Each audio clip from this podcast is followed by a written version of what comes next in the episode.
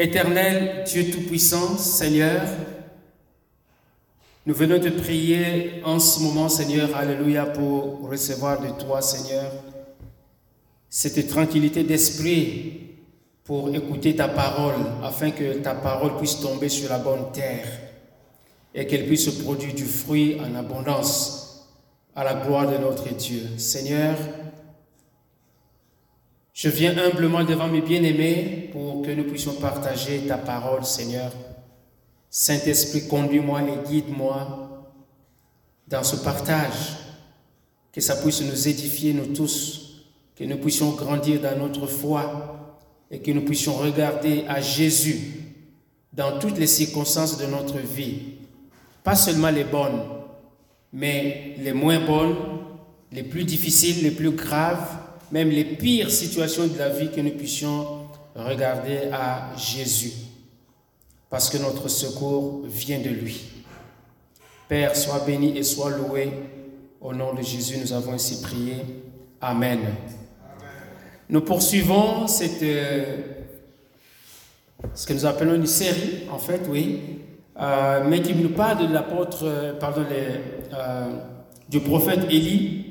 Et le titre du message, depuis que nous l'avons vu les deux derniers dimanches, c'est L'Éternel secourt son serviteur défaillant. Dans la première partie, nous avons parlé de la défaillance du serviteur. Dans la deuxième partie, dimanche dernier, nous avons parlé du secours de l'Éternel. Et maintenant, nous allons parler de la discipline. L'Éternel va corriger son serviteur parce que on voit que il n'entend pas, le Seigneur parle tantôt d'une manière, tantôt d'une autre, mais il est, il est resté bloqué dans ses convictions personnelles. Il s'agit bien sûr du prophète Élie. Nous allons procéder à la lecture de la partie des Écritures qui nous intéresse cet après-midi. C'est dans le premier livre de Roi au chapitre 19, à partir du verset 11. Euh, nous allons commencer cette lecture au verset 11. Donc, ce qui précède de ce chapitre, nous l'avons déjà entendu, mais c'est bon de pouvoir euh, le, répéter, que ça vraiment, ça puisse s'incruster, ça puisse s'imprimer dans notre esprit. Donc, voici ce que la Bible dit au verset 11 du chapitre 19 du premier livre des rois. L'Éternel dit, sors et tiens-toi dans la montagne devant l'Éternel. Et voici, l'Éternel passa et devant l'Éternel, il y eut un vent fort et violent qui déchirait les montagnes et brisait les rochers. L'Éternel n'était pas dans le vent. Et après le vent, ce fut un tremblement de terre. L'Éternel n'était pas dans le tremblement de terre. Et après le tremblement de terre, un feu. L'Éternel n'était pas dans le feu. Et après le feu, un murmure doux et léger. Quand Élie l'entendit, il s'enveloppa le visage de son manteau. Il sortit et se tint à l'entrée de la caverne. Et voici, une voix lui fit entendre ces paroles. Que fais-tu ici, Élie? Il répondit, j'ai déployé mon zèle pour l'Éternel, le Dieu des armées, car les enfants d'Israël ont abandonné ton alliance, ils ont, renversé tes autels et ils ont tué par l'épée tes prophètes. Je suis resté, moi seul, et ils cherchent à m'ôter la vie. L'Éternel lui dit, va, reprends ton chemin par le désert jusqu'à Damas et quand tu seras arrivé, tu oindras Azaël pour roi de Syrie. Tu oindras aussi Jéhu, euh, fils de Nimshi, pour roi d'Israël. Et tu oindras Élisée, fils de Shaphat, d'Abel Méola, pour prophète à ta place. Et il arriva que celui qui, qui, échappera à l'épée d'Azaël Jéhu le, fera mourir, et celui qui échappera à l'épée de Jéhu Élisée le fera mourir, mais je laisserai en Israël sept mille hommes, tous ceux qui n'ont point fléchi les genoux devant Baal et dont la bouche ne l'a point baisé. Nous poursuivons la lecture euh, au verset 19. Élie partit de là et il trouva Élisée, fils de Shaphat, qui labourait. Il y avait devant lui douze paires de bœufs et il était avec la douzième.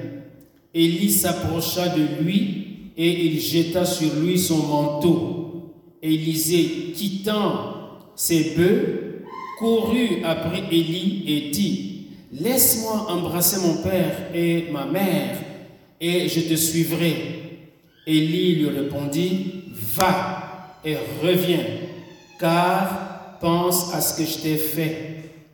Après s'être éloigné d'Élie, il revint prendre une paire de bœufs qu'il offrit en sacrifice avec l'attelage des bœufs et il fit cuire leur chair et la donna à manger au peuple.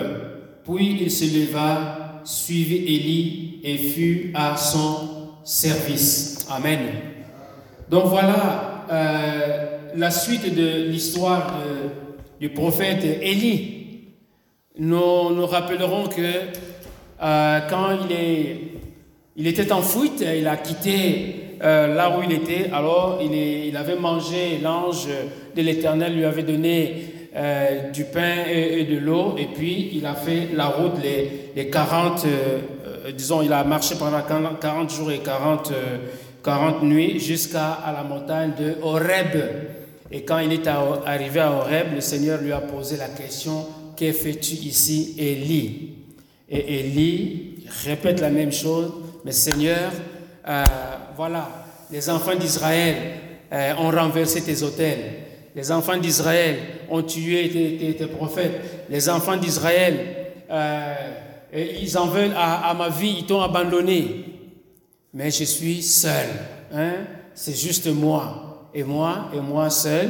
Et donc, il était vraiment enveloppé dans, dans son moi et il ne pouvait pas voir autre chose. Il ne pouvait pas se rappeler que, oui, si les enfants d'Israël avaient renversé les hôtels de, l'Éternel, mais lui, il avait reconstitué l'hôtel avec euh, douze pierres hein, avant de pouvoir inviter, avant, disons, euh, que le, feu ne puisse tomber sur l'Holocauste, il avait rétabli l'autel. Donc, il aurait pu euh, se baser sur l'autel qu'il lui-même avait rétabli, mais il regarde simplement les autres en train d'accuser le peuple de Dieu. Et euh, la parole de Dieu nous dit que Dieu, même si Israël avait agi de cette manière, mais Dieu n'était pas là pour rejeter Israël. Amen. Dieu, c'était Israël, c'était son, son le peuple choisi. Il commet des, fautes, il va pouvoir le, le, corriger. Amen. Non pas le rejeter. Et c'est ce que nous faisons aussi dans, dans, la vie en tant que parents. On a un enfant qui, euh, on lui dit de faire ceci, il ne fait pas. Bon, on le regarde, on le laisse. Peut-être qu'il va tourner en rond. Hein. On lui dit, bon voilà, voici comment il faut porter les souliers. Je suis capable. Ok, tu es capable. Vas-y. Pied gauche du côté droit, pied droit du côté gauche. Et puis essaie de marcher. Ah, mais ça ne marche pas. Oui, mais tu as dit que tu es capable. Et puis, bon, est-ce que tu veux qu'on t'aide? Oui. Voyez-vous, on donne des corrections sur mesure. Voyez-vous, mais on ne peut pas dire, bon, mon enfant, comme tu n'as pas accepté, comme tu n'as pas voulu euh, que je te montre comment porter tes souliers, bon, va-t'en disparaître. Non, et le cœur de Dieu est comme ça. Nous sommes ses enfants. Dès lors qu'on est un enfant de Dieu, le Seigneur prend soin de venir à notre secours. Mais ce n'est pas un secours, juste secours, mais il y a des moments où la correction s'impose. Il y a des moments où la discipline de Dieu s'impose. Amen. Et je n'ai pas entendu Amen. La, la discipline de Dieu. Amen. Oui, nous devons accepter, reconnaître qu'ici, Dieu est en train de me discipliner. Et quand on suit la discipline de Dieu, on revient sur le bon chemin. Et l'apôtre Paul a rappelé cet événement de Élie avec l'Éternel. Nous avons lu ce passage dans Romains chapitre 11, verset 1er. est suivant, mais on va le relire pour nous rappeler que euh, l'apôtre Paul, voilà ce qu'il dit. Je dis donc, Dieu a-t-il rejeté son peuple? Loin de là. Car moi aussi je suis un Israélite de la postérité d'Abraham, de la tribu de Benjamin. Dieu n'a point rejeté son peuple qu'il a connu d'avance. Amen. Dieu n'a pas rejeté son peuple. L'Éternel dit clairement que c'est un peuple au cou raide. Ce sont des enfants qui n'écoutent pas, qui sont têtus, qui sont désobéissants. Mais ce n'est pas pour autant que Dieu va euh, rejeter son peuple. Il va le corriger. Et on sait qu'il euh, y a eu euh, beaucoup de, corrections pendant la, la marche des enfants d'Israël aussi bien dans le désert que quand ils étaient arrivés dans le pays de Canaan. Amen. Donc Dieu, c'est un Dieu qui est juste. Quand il récompense, il récompense. Et quand il faut corriger, il corrige aussi. Donc, Dieu n'a point rejeté son peuple qu'il a connu d'avance. Ne savez-vous pas ce que l'Écriture rapporte d'Élie, comment il adresse euh, à Dieu cette plainte contre Israël? Donc, Élie, quand il est allé auprès de, l'Éternel, c'était pour accuser les enfants d'Israël. Seigneur, ils ont tué tes prophètes, ils ont renversé tes autels, je suis resté moi seul et ils cherchaient à m'ôter la vie. Mais la Bible dit, mais quelle réponse Dieu fit-il? Quelle réponse Dieu lui, fait-il? Je, me suis réservé 7000 hommes qui n'ont point fléchi le genou devant Baal. De même aussi, dans le temps présent, il y a un reste selon l'élection de la grâce. Et la fois passée, j'avais dit que ma prière, c'est que nous tous, dans l'Assemblée chrétienne Monde des Oliviers, que nous puissions être dans ce reste d'aujourd'hui. C'est-à-dire le reste des gens qui ne vont pas aller chercher des puissances dans des maisons obscures, qui ne vont pas eh, aller chercher de la force, je ne sais pas dans quel, quels endroits, mais la force est en Christ. Amen. Comme nous le chantons, veux-tu briser du péché le pouvoir? En fait, on a fait une inversion des mots, c'est le pouvoir du péché. Veux-tu briser du péché le pouvoir? Mais en fait, c'est le pouvoir du péché. La force en, en Christ. Donc, alors maintenant, nous allons euh, assister à l'intervention du Seigneur, parce que l'Éternel montre visiblement à Élie que euh, il entend ses plaintes, il va répondre d'une certaine manière, mais en même temps, il va corriger aussi Élie, parce que Élie, oui, il a fait des grandes choses, mais il n'avait pas toute la connaissance de ses dieux. Amen. S'il avait toute la connaissance de Dieu, il devait résister devant les paroles de Jézabel. Mais il avait une certaine connaissance de Dieu et comme il n'avait pas toute la connaissance de Dieu, alors Dieu va maintenant se manifester à lui pour lui montrer qu'il est le Dieu miséricordieux, compatissant, lent à la colère et riche en, en bonté. Et c'est pour nous aussi la même chose. La même chose. Dès lors que nous sommes enfants de Dieu, nous pouvons pécher, nous pouvons chuter, mais le Seigneur est là pour nous relever. Amen. C'est différent de pratiquer le péché. Pratiquer le péché, c'est vraiment délibérément, je sais que je suis en train de pécher et je le fais. Et je le fais et ça devient un mode de vie. Et même on peut s'en glorifier pour dire, oh de toutes les façons, Dieu va me pardonner. Non, là, on est en train de tenter Dieu. Mais étant dans cette chair, la Bible nous dit que si nous disons que nous n'avons pas de péché, nous disons que Dieu est un menteur et nous nous séduisons nous-mêmes. Donc nous sommes sujets à pécher tantôt d'une manière, tantôt d'une autre. Mais la Bible nous dit aussi que si nous confessons nos péchés, il est fidèle et juste pour nous les pardonner et nous purifier de toute iniquité. Donc nous connaissons euh, disons, euh, cette parole qui nous, qui nous dit que d'une part, nous sommes sujets à pécher parce que nous sommes encore dans cette nature charnelle, mais qu'en même temps, nous avons euh, le, mécanisme pour rétablir la communion avec Dieu, c'est au travers de la confession. Nous confessons nos péchés à Dieu, non pas dans un confessionnal quelque part, mais nous confessons à Dieu qui voit notre cœur, nous lui ouvrons notre cœur et nous lui déclarons des choses qu'il connaît déjà. Amen. Mais il veut que nous puissions les dire, Seigneur, j'ai péché dans tel ou tel domaine, pardonne-moi. Voyez-vous? Et c'est comme ça que le Seigneur agit avec nous. Alors, avec Élie, Dieu, il va de façon méthodique. C'est-à-dire qu'il va petit à petit. Il commence par, il dit, euh, Élie était dans la caverne. Hein, et quand, puisqu'on utilise l'article définit la caverne, euh, on pense que c'est la même place que Moïse se trouvait quand euh, il avait demandé à Dieu de lui faire voir sa gloire. On va lire quelques, certains de, ces passages. Mais qu'est-ce qui s'est passé? Dieu dit à, quand il a posé la question à Élie, que fais-tu ici?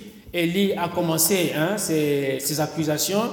Et puis Dieu, Dieu lui dit, bon, écoute, je vais agir maintenant. Il fait passer d'abord un vent impétueux. Mais la Bible nous dit que Dieu n'était pas dans le vent. Le vent, le feu et euh, le tremblement de terre, ce sont des instruments de jugement pour montrer la puissance de Dieu, hein, le Dieu qui est tout puissant, et comment est-ce qu'il peut manifester son jugement vis-à-vis -vis de son peuple? Comment est-ce qu'il démontre sa puissance? Alors, qu'est-ce qui s'est passé? Il y a d'abord un grand vent impétueux qui est passé. Et la Bible dit que ce, vent-là a brisé des montagnes, ça a fracassé beaucoup, de, beaucoup d'éléments. Mais la Bible dit que Dieu n'était pas là-dedans. Amen. Dieu n'était pas là-dedans. Et ça n'a rien dit à, Élie parce que, bon, c'est quelqu'un qui était un peu habitué aussi à voir le vent souffler, hein, notamment quand la, pluie devait tomber. Il y a eu d'abord un vent. Donc, Élie était d'une certaine manière indifférent au vent qui, passait. Et puis, euh, il y a eu quoi? Le deuxième élément, c'est euh, le, tremblement de terre. Le, tremblement de terre, euh, Élie peut-être n'a pas vécu ces événements par lui-même, mais il devait savoir que quand Dieu était sur la montagne du Sinaï pour, pour donner la loi, eh bien, en convoquant le peuple de Dieu, il y avait aussi un tremblement de terre. Donc ce sont des choses que Élie connaissait et d'une certaine manière, il était indifférent à, ce que, aux manifestations qu'il voyait devant lui. Dans Exode, pour nous, nous rappeler donc ce passage, dans Exode chapitre 19, verset 16, la Bible dit, le troisième jour au matin, il y eut des tonnerres, des éclairs et une épaisse nuée sur la montagne selon le, pardon, le son de la trompette retentit fortement et tout le peuple qui était dans le camp fut saisi d'épouvante. Moïse fit sortir le peuple du camp à la rencontre de Dieu et ils se placèrent au bas de la montagne. Qu'est-ce qui s'est passé au verset 18 La montagne de Sinaï était tout en fumée parce que l'Éternel y était descendu au milieu du feu. Cette fumée s'élevait comme la fumée d'une fournaise et toute la montagne tremblait avec violence. Donc, première manifestation, le vent, ça n'a rien dit à Élie. Deuxième manifestation, euh, le, tremblement de terre. Là aussi, ça n'a rien dit à Élie. Et d'ailleurs, la Bible dit que Dieu n'était pas dans le tremblement de terre. Une troisième manifestation, eh ben, je ne sais pas, Imaginez-vous, hein, vous êtes là et puis Dieu est en train de faire ces choses et vous resterez un peu insensible parce que Élie était toujours dans son je me moi, je fais ceci, j'ai rebâti l'autel. Voyez-vous, quand nous regardons à nous-mêmes, nous, nous annulons la puissance de Dieu. Amen. Quand nous regardons à nous-mêmes, je dis, je suis capable, je fais, je ne parle pas des enfants, c'est normal euh, qu'ils puissent apprendre. Mais nous, quand nous disons, je n'ai pas besoin de Dieu, je me suffis à moi-même, je peux me prendre en main, nous sommes en train de nous éloigner de Dieu et en nous éloignant de Dieu, nous sommes en train aussi de, euh, disons, d'annuler ou plutôt de nous mettre loin de ce que Dieu peut faire pour nous. C'est-à-dire que nous ne reconnaissons pas la puissance de Dieu. Et quand nous ne reconnaissons pas la puissance de Dieu, évidemment, nous laissons la place à la puissance du malin pour pouvoir jouer dans notre cours. Troisième élément, troisième manifestation, c'est le feu. Le feu aussi, la Bible dit qu'il y eut un feu, et, mais l'Éternel n'était pas dans le feu. Et Élie est resté aussi insensible parce que, comme on dit, ben, c'est lui qui fait descendre le feu par ses prières. Donc, le feu, oui, le feu est là, mais ça n'a pas cliqué dans l'esprit de Élie. Et Dieu a fait ça à dessein. Et la Bible dit que, euh, je, vais, je vais relire ce passage, euh, et après le tremblement de terre, un feu. L'Éternel n'était pas dans le feu. Et après le feu, un murmure doux et léger. Un murmure doux et léger. Et ces murmures-là, voyez-vous, tremblement de terre, feu, vent, c'est des choses avec euh, grand fracas. Mais à l'opposé, un murmure doux et léger. Ah, il y a quelque chose qui est en train de se passer ici. Et là, ça a commencé à toucher euh, le cœur, l'esprit euh, de Élie mais pas de, façon suffisante pour qu'il puisse renoncer à son je mais moi. J'ai fait ceci, j'ai fait cela. Élie ne connaissait pas, euh, disons, cette voix de Dieu, c'était la voix, en fait, de la grâce. Il dit, c'est comme pour dire, Ma grâce te suffit comme hein, l'apôtre Paul peut, peut le, dire hein, dans, en, son, temps. Ma grâce te suffit. Élie, tu es en train de tergiverser, tu es en train de divaguer, tu es en train d'aller à gauche, à droite pour rien.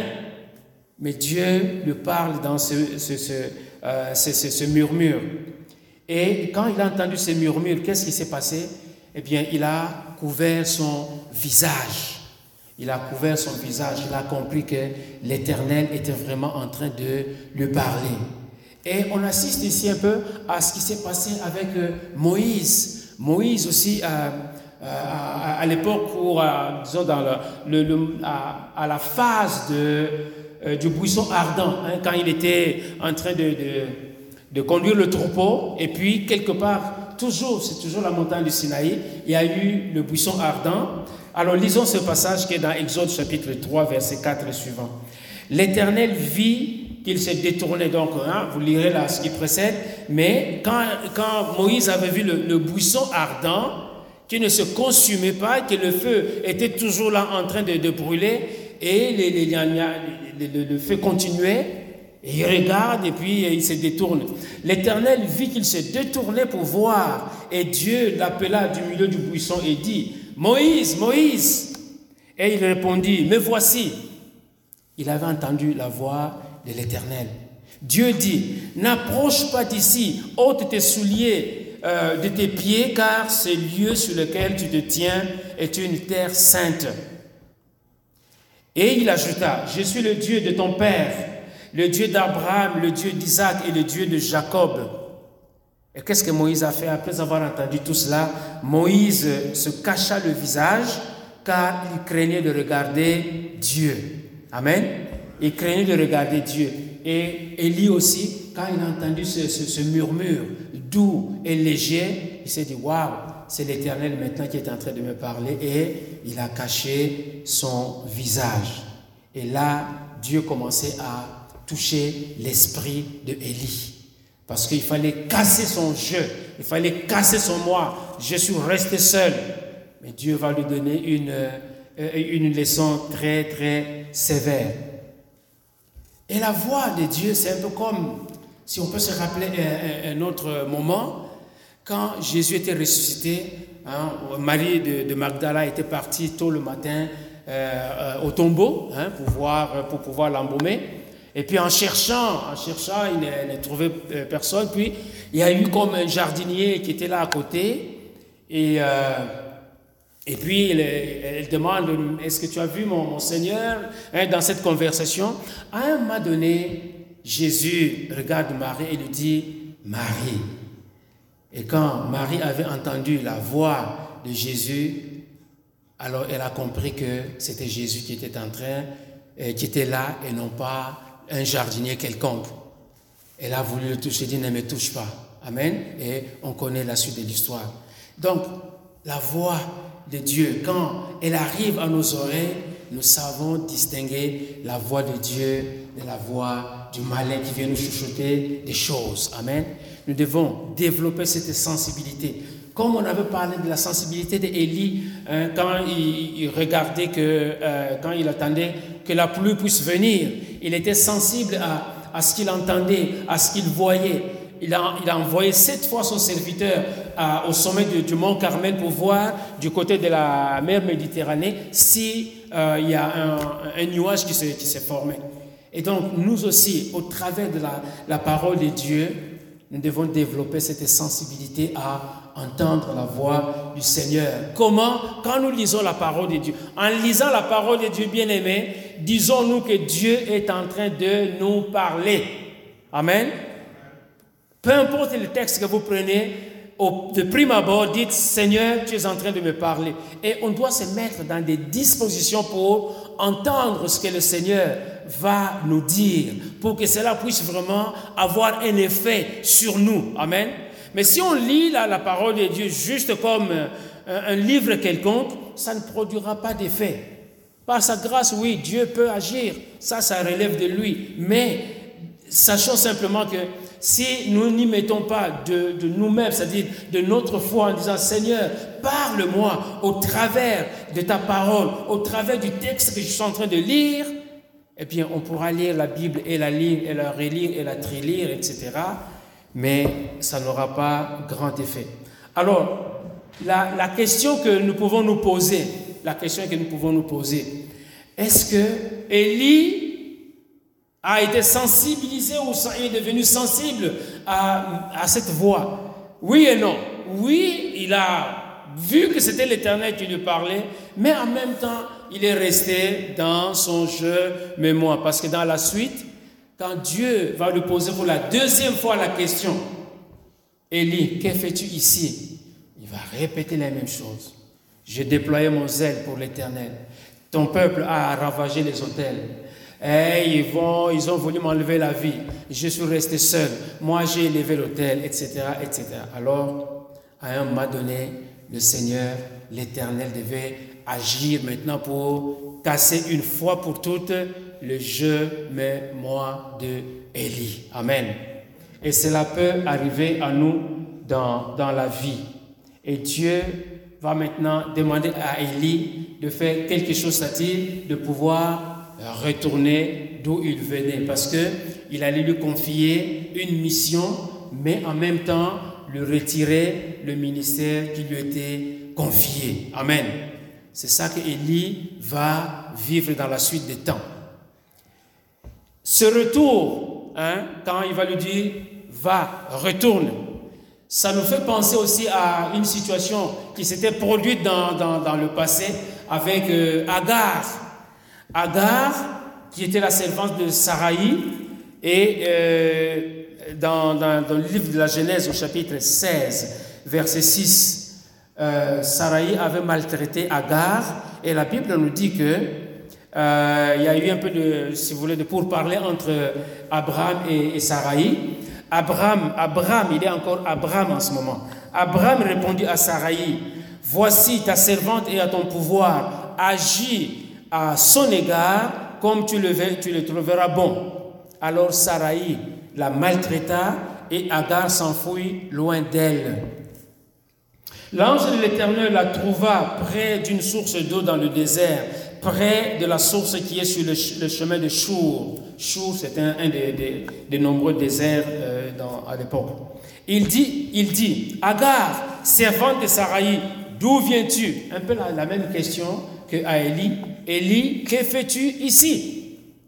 Parce que il avait abandonné son poste, il avait abandonné son service, il avait abandonné le peuple de Dieu, il avait abandonné le, roi et il s'est trouvé à la mauvaise place à cause de son orgueil.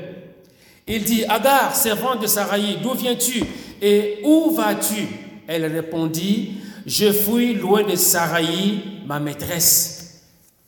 Élie va dire, je fuis loin de Jézabel parce qu'elle risque de me tuer. Il faut que je puisse sauver ma vie. L'ange de l'Éternel dit, retourne vers ta maîtresse et humilie-toi sous, sa main. Amen. C'est important. Saraï avait, méprisé sa, servante, pardon, sa patronne, Saraï.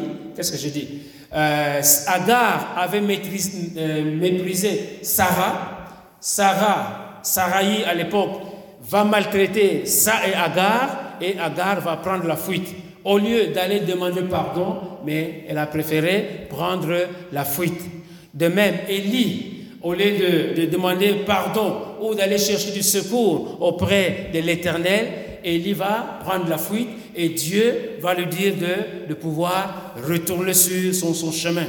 De la même manière, l'ange de l'Éternel va dire à Agar, retourne auprès de, ta, ta patronne, si vous voulez, de ta maîtresse, et va t'humilier. Et bien aimé, le geste d'humilité, c'est très important dans la vie. Amen. C'est très important, même par rapport à notre patron. Euh, il peut être méchant, il peut être mauvais, mais agissons avec lui euh, avec des, gestes d'humilité pour que, en son temps, le Seigneur puisse le toucher. Parce que la confrontation, surtout dans le milieu professionnel, la confrontation avec l'autorité, souvent, euh, on réussit difficilement. Mais dans un geste d'humilité, quand on s'humilie, ça peut toucher le cœur de, votre gestionnaire et revenir peut-être sur sa décision. Mais quand euh, on va dans la confrontation, souvent ça ne marche pas. Amen. Donc voilà. Et de nos jours, nous devons aussi apprendre à nous humilier. À nous humilier envers nos supérieurs, à nous humilier envers nos parents, à nous humilier envers, euh, je ne sais pas quelle, autre autorité, pour rétablir un climat de paix, un climat, euh, disons, euh, un climat de, sécurité. Parce que la, confrontation n'amène pas toujours euh, à, trouver des, solutions équitables. Amen. Donc, mais chacun de nous agit selon l'entendement de son cœur. Quant à moi, je voudrais agir comme l'apôtre Pierre nous le dit dans 1 Pierre chapitre 5 versets 5 et jusqu'à 7. De même, vous qui êtes jeunes, soyez soumis aux anciens. Et tous, dans vos rapports mutuels, revêtez-vous d'humilité. Amen. L'humilité, c'est très important. La Bible nous dit que l'humilité précède la gloire. L'orgueil précède la chute. Revêtez-vous d'humilité car Dieu résiste aux orgueilleux, mais il fait grâce aux humbles. On ne doit pas seulement s'humilier devant, devant Dieu, mais les uns les autres. Et l'humilité ne veut pas dire qu'on devient esclave, qu'on devient inférieur à l'autre, mais c'est montrer que j'ai cette dignité pour arriver euh, à, rétablir la situation malgré peut-être euh, des, disons, des contre-coups que j'ai pu subir. Mais il fait grâce aux humbles. Humiliez-vous donc sous la puissante main de Dieu afin qu'il vous élève au temps convenable et déchargez-vous sur lui de tous vos soucis car lui-même prend soin de vous. Alors, maintenant, Dieu a parlé au travers du feu, au travers du vent, au travers du tremblement de terre. Ça n'a pas suffi. Dieu parle à Élie dans, dans un murmure, dans une voix douce c'est pas suffisant et Dieu maintenant va apporter euh, une correction à tout le moins sévère. Dieu va dire à Élie, va. Et ça, c'est le quatrième va qu'il va lui dire. Auparavant, avant sa fuite, Dieu a dit à Élie, va au, torrent de Kérit et Élie obéissait. Il est parti au torrent de Kérit pour être nourri par des corbeaux. La deuxième fois, Dieu lui dit, va euh, auprès d'une veuve. Il est parti et il est allé chez la veuve de Saripta. La troisième fois, il dit, va, présente-toi devant Akab. Et il a toujours obéi. Donc, malgré son jeu mémoire, Élie va obéir. Amen. Et là, les choses commencent à, à changer. Voyez-vous, l'obéissance vaut mieux que les sacrifices. Nous devons obéir à la parole de Dieu. Elle peut être dure, mais Seigneur, pourquoi est-ce que tu m'envoies là-bas? Pourquoi est-ce que je dois retourner là-bas? L'Éternel lui dit, va, retourne, reprends ton chemin et tu vas exécuter les ordres que je vais te donner. C'était pas facile pour Élie de pouvoir obéir en ce moment-là parce que le Seigneur va lui dire clairement que je vais enlever le ministère que tu as pour le confier à quelqu'un d'autre. C'est pas facile de se faire dire cela, mais Élie a été obéissant jusqu'à la ligne, sur toute la ligne, je voulais dire. Amen. Il a été obéissant. Et nous aussi, comme je l'ai dit en introduction, nous devons obéir à la parole de Dieu. Nous devons écouter la parole de Dieu. La parole de Dieu n'est pas là pour nous bercer simplement, mais la parole de Dieu est là pour nous reprendre et pour nous corriger. Amen. Et quand la parole de Dieu nous corrige, parce que souvent, naturellement, l'homme n'aime pas la correction. On te fait une remarque, ah, vous ne voulez pas de moi. Ah, mais pourquoi ceci? Ah, pourquoi cela? Pourtant, c'est pour ton bien. Frère, regarde ceci, ce que tu fais de travers. Non, moi je connais, je connais. Écoutez, qu'est-ce que vous voulez m'apprendre? J'ai eu une discussion avec un frère qui s'entêtait à dire que l'homme ne peut pas chercher Dieu. Et on a lu des textes et des textes, mais le frère est resté entêté sur sa position et il a fini par prendre le large. Au lieu de dire, ah, je comprends ce que la parole de Dieu dit et je vois au travers des différents textes c'est quoi, mais c'est toujours non, l'homme ne peut pas chercher Dieu. Oui, avant, dans, dans sa nature païenne, c'est vrai, mais quand il accepte Jésus, la Bible dit de chercher continuellement la face de Dieu. Alors, donc voilà. Mais la correction, quand la parole de Dieu nous corrige, nous devons nous soumettre à la correction de l'Éternel. 2 Timothée chapitre 3 verset 16, la Bible nous dit, toute écriture est inspirée de Dieu. La Bible que nous lisons, ce sont des hommes qui l'ont écrite, c'est vrai, mais elle est inspirée de Dieu. Je ne sais pas si chaque mot dans la Bible a sa place, est important. Et donc c'est Dieu, c'est pas c'est pas le génie de l'homme qui a dit on va rassembler tous ces, textes pour, pour en faire un bon un, beau bon, beau livre qui va être un best-seller dans, dans le monde. Mais c'est la parole de Dieu. La parole de Dieu. Toute écriture est inspirée de Dieu et utile pour enseigner. La parole de Dieu nous enseigne. Ça c'est un pour convaincre en lisant la parole de Dieu. Le Saint-Esprit nous convainc que nous sommes enfants de Dieu pour convaincre, pour corriger. Voyez-vous, la correction est là. Pour corriger, pour instruire dans la justice, afin que l'homme de Dieu soit accompli et propre à toute bonne œuvre. Amen.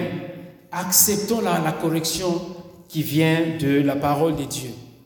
Et la correction peut venir peut-être d'un frère, d'une sœur, hein, que Dieu passe au travers d'une autre personne pour pouvoir nous aider à revenir sur le droit chemin. Hébreu 4, verset 11 dit, Efforçons-nous donc d'entrer dans ce repos afin que personne ne tombe en donnant euh, le même exemple de désobéissance. La désobéissance, comme je l'ai dit, nous amène loin de l'éternel. Car la parole de Dieu est vivante et efficace. Quand nous lisons la Bible, disons que sachons que la parole de Dieu est efficace. La parole de Dieu est vivante. Il y a de la vie dans la parole de Dieu. C'est pour ça que nous devons déclarer la parole de Dieu. Je suis un enfant de Dieu. Voyez-vous, quand on déclare la parole de Dieu, la parole de Dieu va agir dans notre propre vie. Je suis le premier et non le dernier. On ne le dit pas par orgueil, mais on sait que j'ai tout pleinement en Jésus. Je confesse la parole de Dieu. Je proclame la parole de Dieu. Par des meurtrissures Jésus-Christ, je suis guéri. Amen. Et le corps va s'enligner avec cette parole. Bien-aimé, la parole de Dieu, elle est puissante. La parole de Dieu, elle est vivante plus, tranchante qu'une épée quelconque à deux tranchants, pénétrante jusqu'à partager âme, esprit, jointure et moelle, Elle juge les sentiments et les pensées du cœur. Et ça, c'est arrivé à notre bien-aimé Élie. Quand Dieu est passé au travers de ce, murmure doux et léger, ça frappait l'esprit d'Élie pour dire, waouh, l'Éternel est en train de me parler. Les, les grosses choses avec beaucoup d'éclat n'ont rien dit dans l'esprit d'Élie. Et le Seigneur peut nous parler aussi par euh, une parole vraiment très douce. Nulle créature n'est cachée devant lui, mais tout est à nu et à découvert aux yeux de celui, euh, de celui à qui nous devons rendre compte. Tout ce que nous disons, tout ce que nous faisons un jour, nous rendrons compte à celui-là, à l'Éternel, notre Dieu. Donc, faisons attention à nos paroles, à ce que nous disons, à ce que nous faisons, à nos gestes, parce qu'un jour, nous rendrons compte de toutes vaines paroles que nous aurons proclamées. Amen. Confessons la parole de Dieu, déclarons la parole de Dieu. Nous allons accumuler crédit sur crédit hein, auprès de l'Éternel. Ah, ce jour-là, ma fille a déclaré ma gloire, il a confessé ma gloire. Alléluia. Mais si c'est toujours des murmures, c'est toujours l'amertume, c'est toujours les, les songi c'est toujours euh, hein, toutes ces, choses-là, eh bien, on est aussi en train d'accumuler les choses qui vont peser contre nous en ce jour-là. Hébreu chapitre 12, verset 10, la Bible dit, Nos pères nous châtiaient pour peu de jours, comme ils le trouvaient bon. Mais Dieu nous châtie pour notre bien afin que nous participions à la sainteté. Élie est en train d'être châtié ici. Ce n'est pas un fouet. Il y a beaucoup de gens qui n'aiment pas le mot châtier parce que, hein, parce que bon, on pense que c'est euh, un fouet avec des, clous, avec je ne sais pas quoi, et on frappe et puis on déchire le corps de, la personne. Mais comprenons ce de châtiment, hein, c'est simplement la punition. Élie, Dieu est en train de punir Élie, mais il n'abandonne pas Élie mais il est en train de le corriger, de le discipliner, de le punir. Il est vrai que tout châtiment semble d'abord un sujet de tristesse. Hein?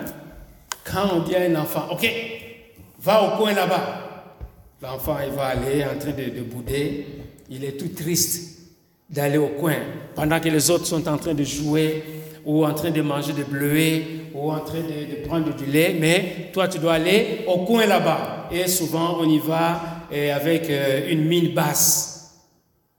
Il est vrai que tout châtiment semble d'abord un sujet de tristesse et non de joie, mais il produit plus tard, pour ceux qui ont été ainsi exercés, un fruit paisible de justice. Amen.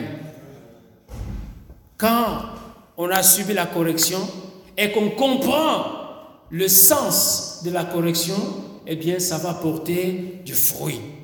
Mais si on banalise la, la, la, correction, on risque de, retomber euh, sur euh, la, même chose et adopter euh, les, les, mêmes comportements.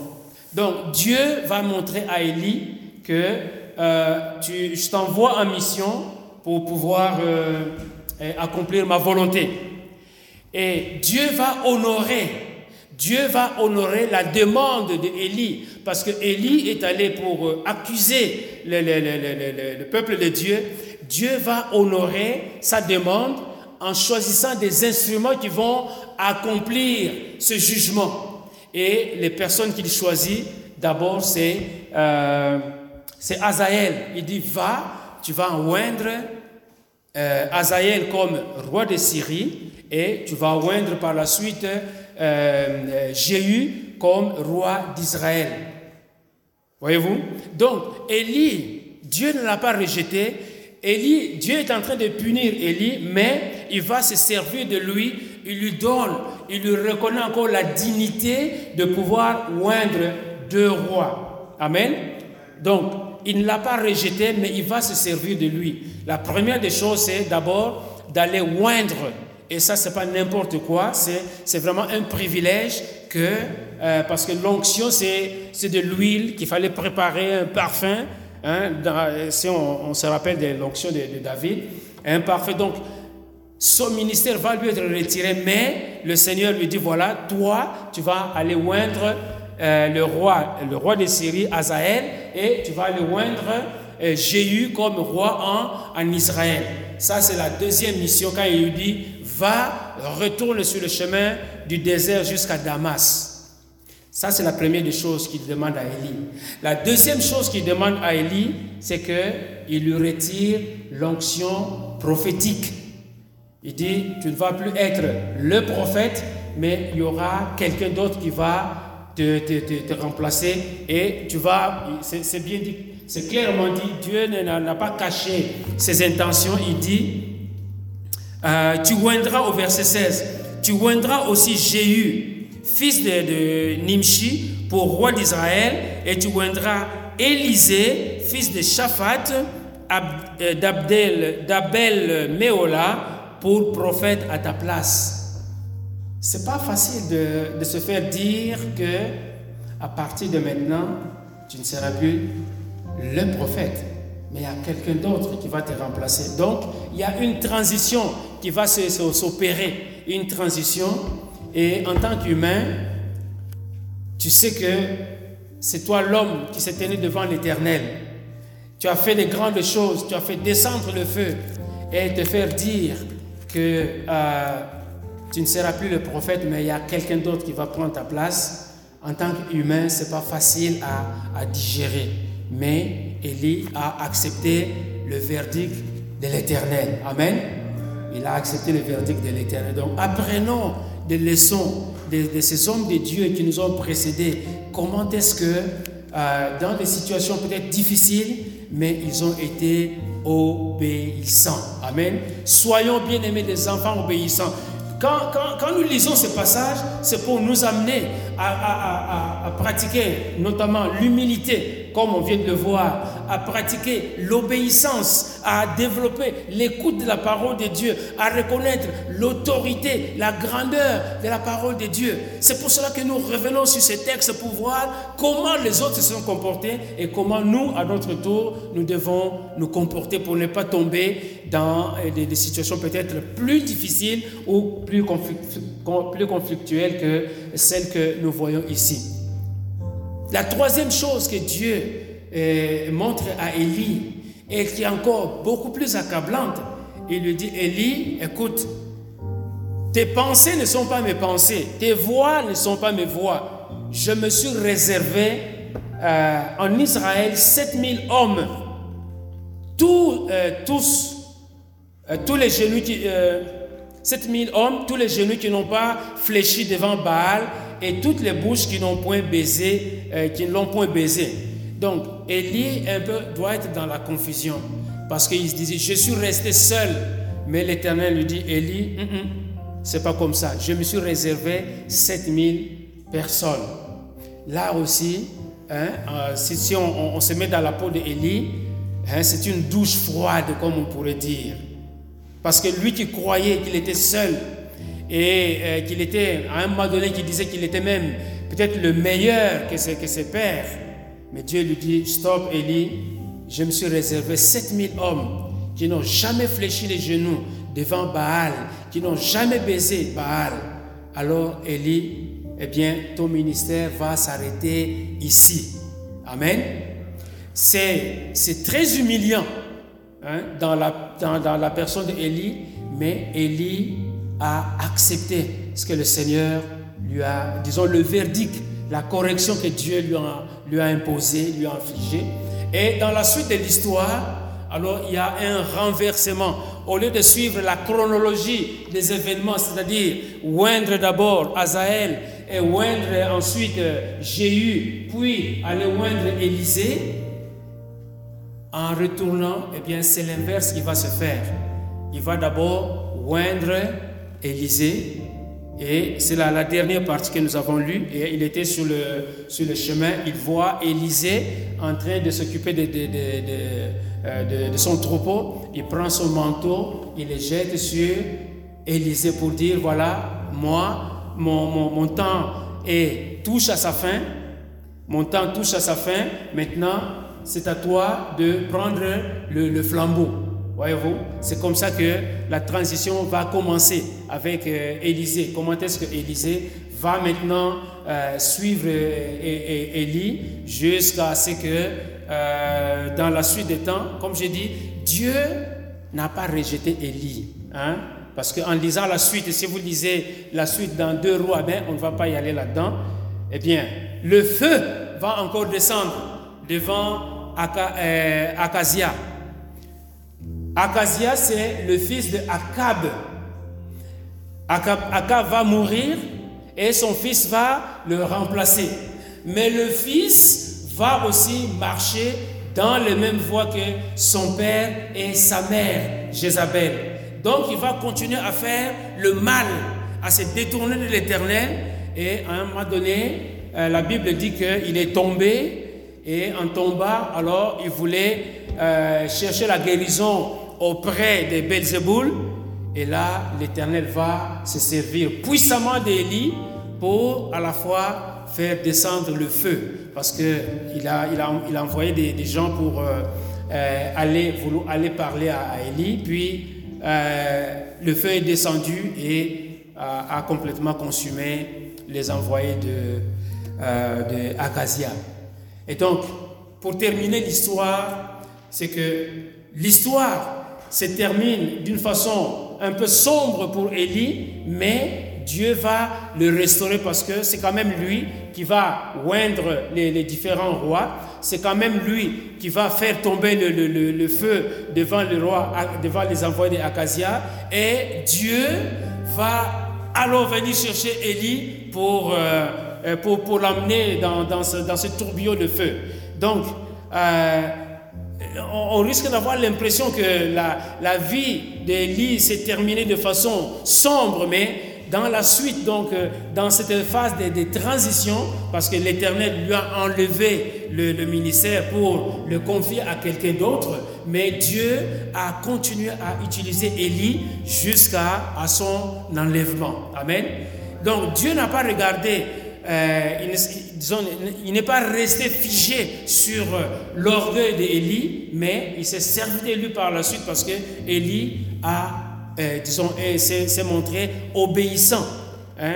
Il y a les quatre va, va, premièrement, au Torah de Kérit, un autre va chez la, la, veuve de Sarepta, un troisième va et auprès de Akab, et le, quatrième va, c'est retourne pour aller euh, euh oindre Azaël, Jéhu et, et Élisée. Donc, encore une fois, si nous voyons Élie dans la première phase et dans la deuxième phase, ça doit nous instruire, ça doit nous interpeller et, et savoir que le seul qui est sans tâche, c'est seulement Jésus. Même Moïse, même Moïse, Moïse à la dernière minute pratiquement, lui qui était obéissant, lui qui était patient, parce qu'on nous dit que il n'y a personne qui a la patience de Moïse. Lui qui était patient, mais il a fini par frapper le rocher deux fois en disant, est-ce que c'est de ce rocher que nous allons faire sortir l'eau? Dieu dit, ah, Moïse, regarde, la terre promise est là, mais tu n'y entreras pas. Voyez-vous, il n'est pas entré. Voyez-vous Est-ce qu'on va dire que la fin de Moïse est triste? Peut-être d'une certaine façon, mais Dieu n'a pas abandonné Moïse. Il a continué à, l'utiliser hein, pour oindre Josué, hein, qui devait prendre sa place. Voyez-vous Donc, c'est normal que dans la vie d'un homme qui puisse connaître des hauts et des bas, mais c'est toujours pour nous aujourd'hui. Servons-nous de l'exemple de Moïse, servons-nous de l'exemple d'Élisée pour dire Seigneur, qu'importe la situation, mais je voudrais vraiment rester concentré sur la personne de Jésus. C'est ça, au final, la leçon que nous devons apprendre ici, c'est rester concentré sur Jésus. Quand nous regardons ailleurs, nous allons nous perdre, nous allons nous, euh, nous, perdre quoi dans, beaucoup de, de, considérations, dans la recherche de solutions, dans beaucoup de choses futiles. Mais quand on reste concentré sur le Seigneur, le Seigneur va agir. Et ça, c'est sans faille. Maintenant, quand est-ce qu'il va agir? C'est de son ressort, voyez-vous?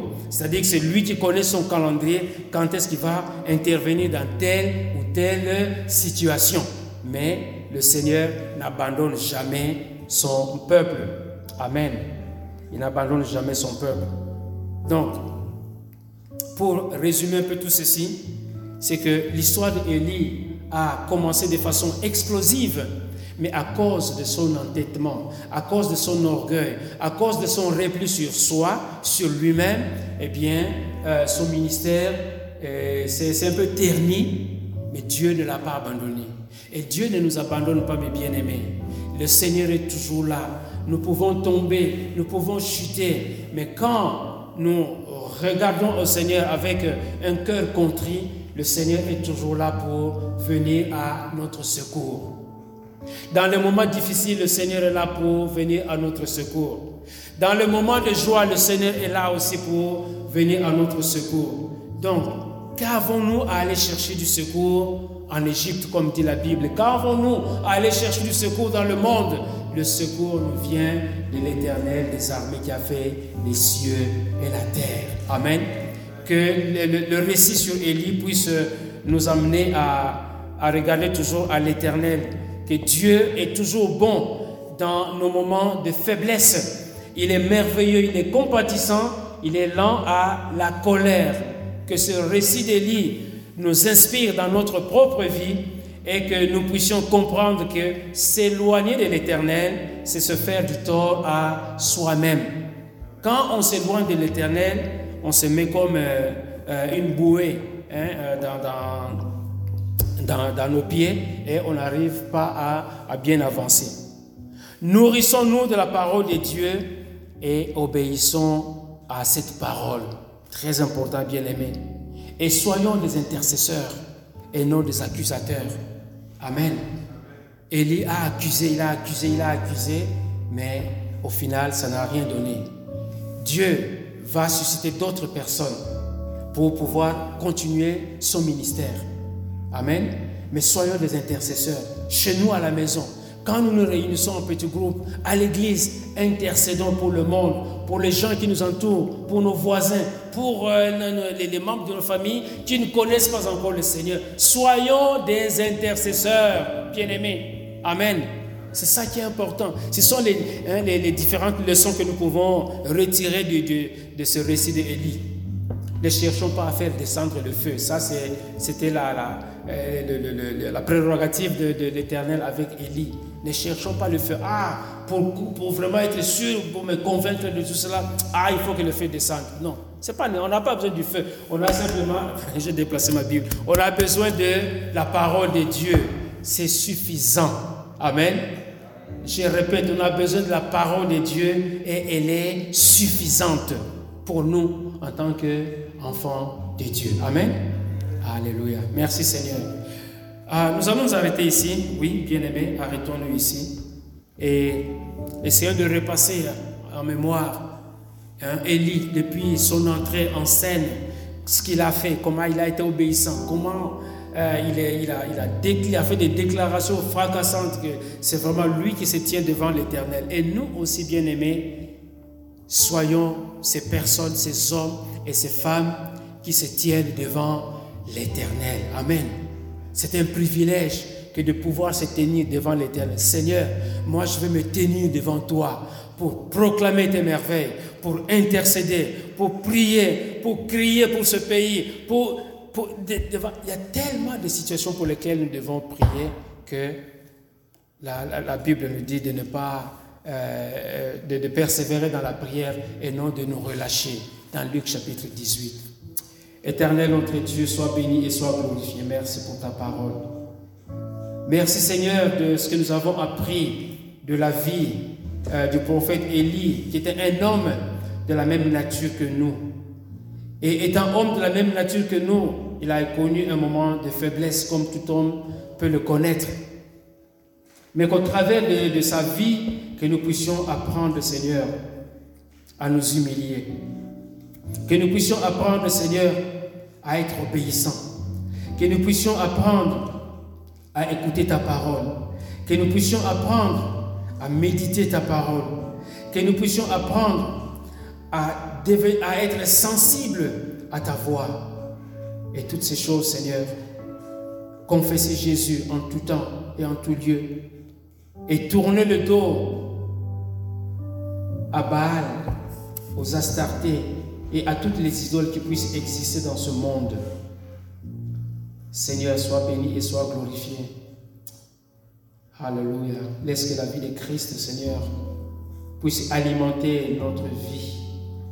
Parce que lui, il est assis à la droite du Père pour intercéder pour nous. Voilà un modèle à suivre. Lui, il, est, il intercède pour nous. Nous aussi, nous voulons être des intercesseurs. Alléluia, dans le corps de Christ. Au nom de Jésus, nous avons ainsi prié. Amen. Amen. Alléluia. Allons dans la paix et dans la joie du Seigneur. Et à la prochaine rencontre dans ce même sanctuaire. Saluons-nous les uns les autres et donc à la prochaine. Alléluia. Merci Seigneur.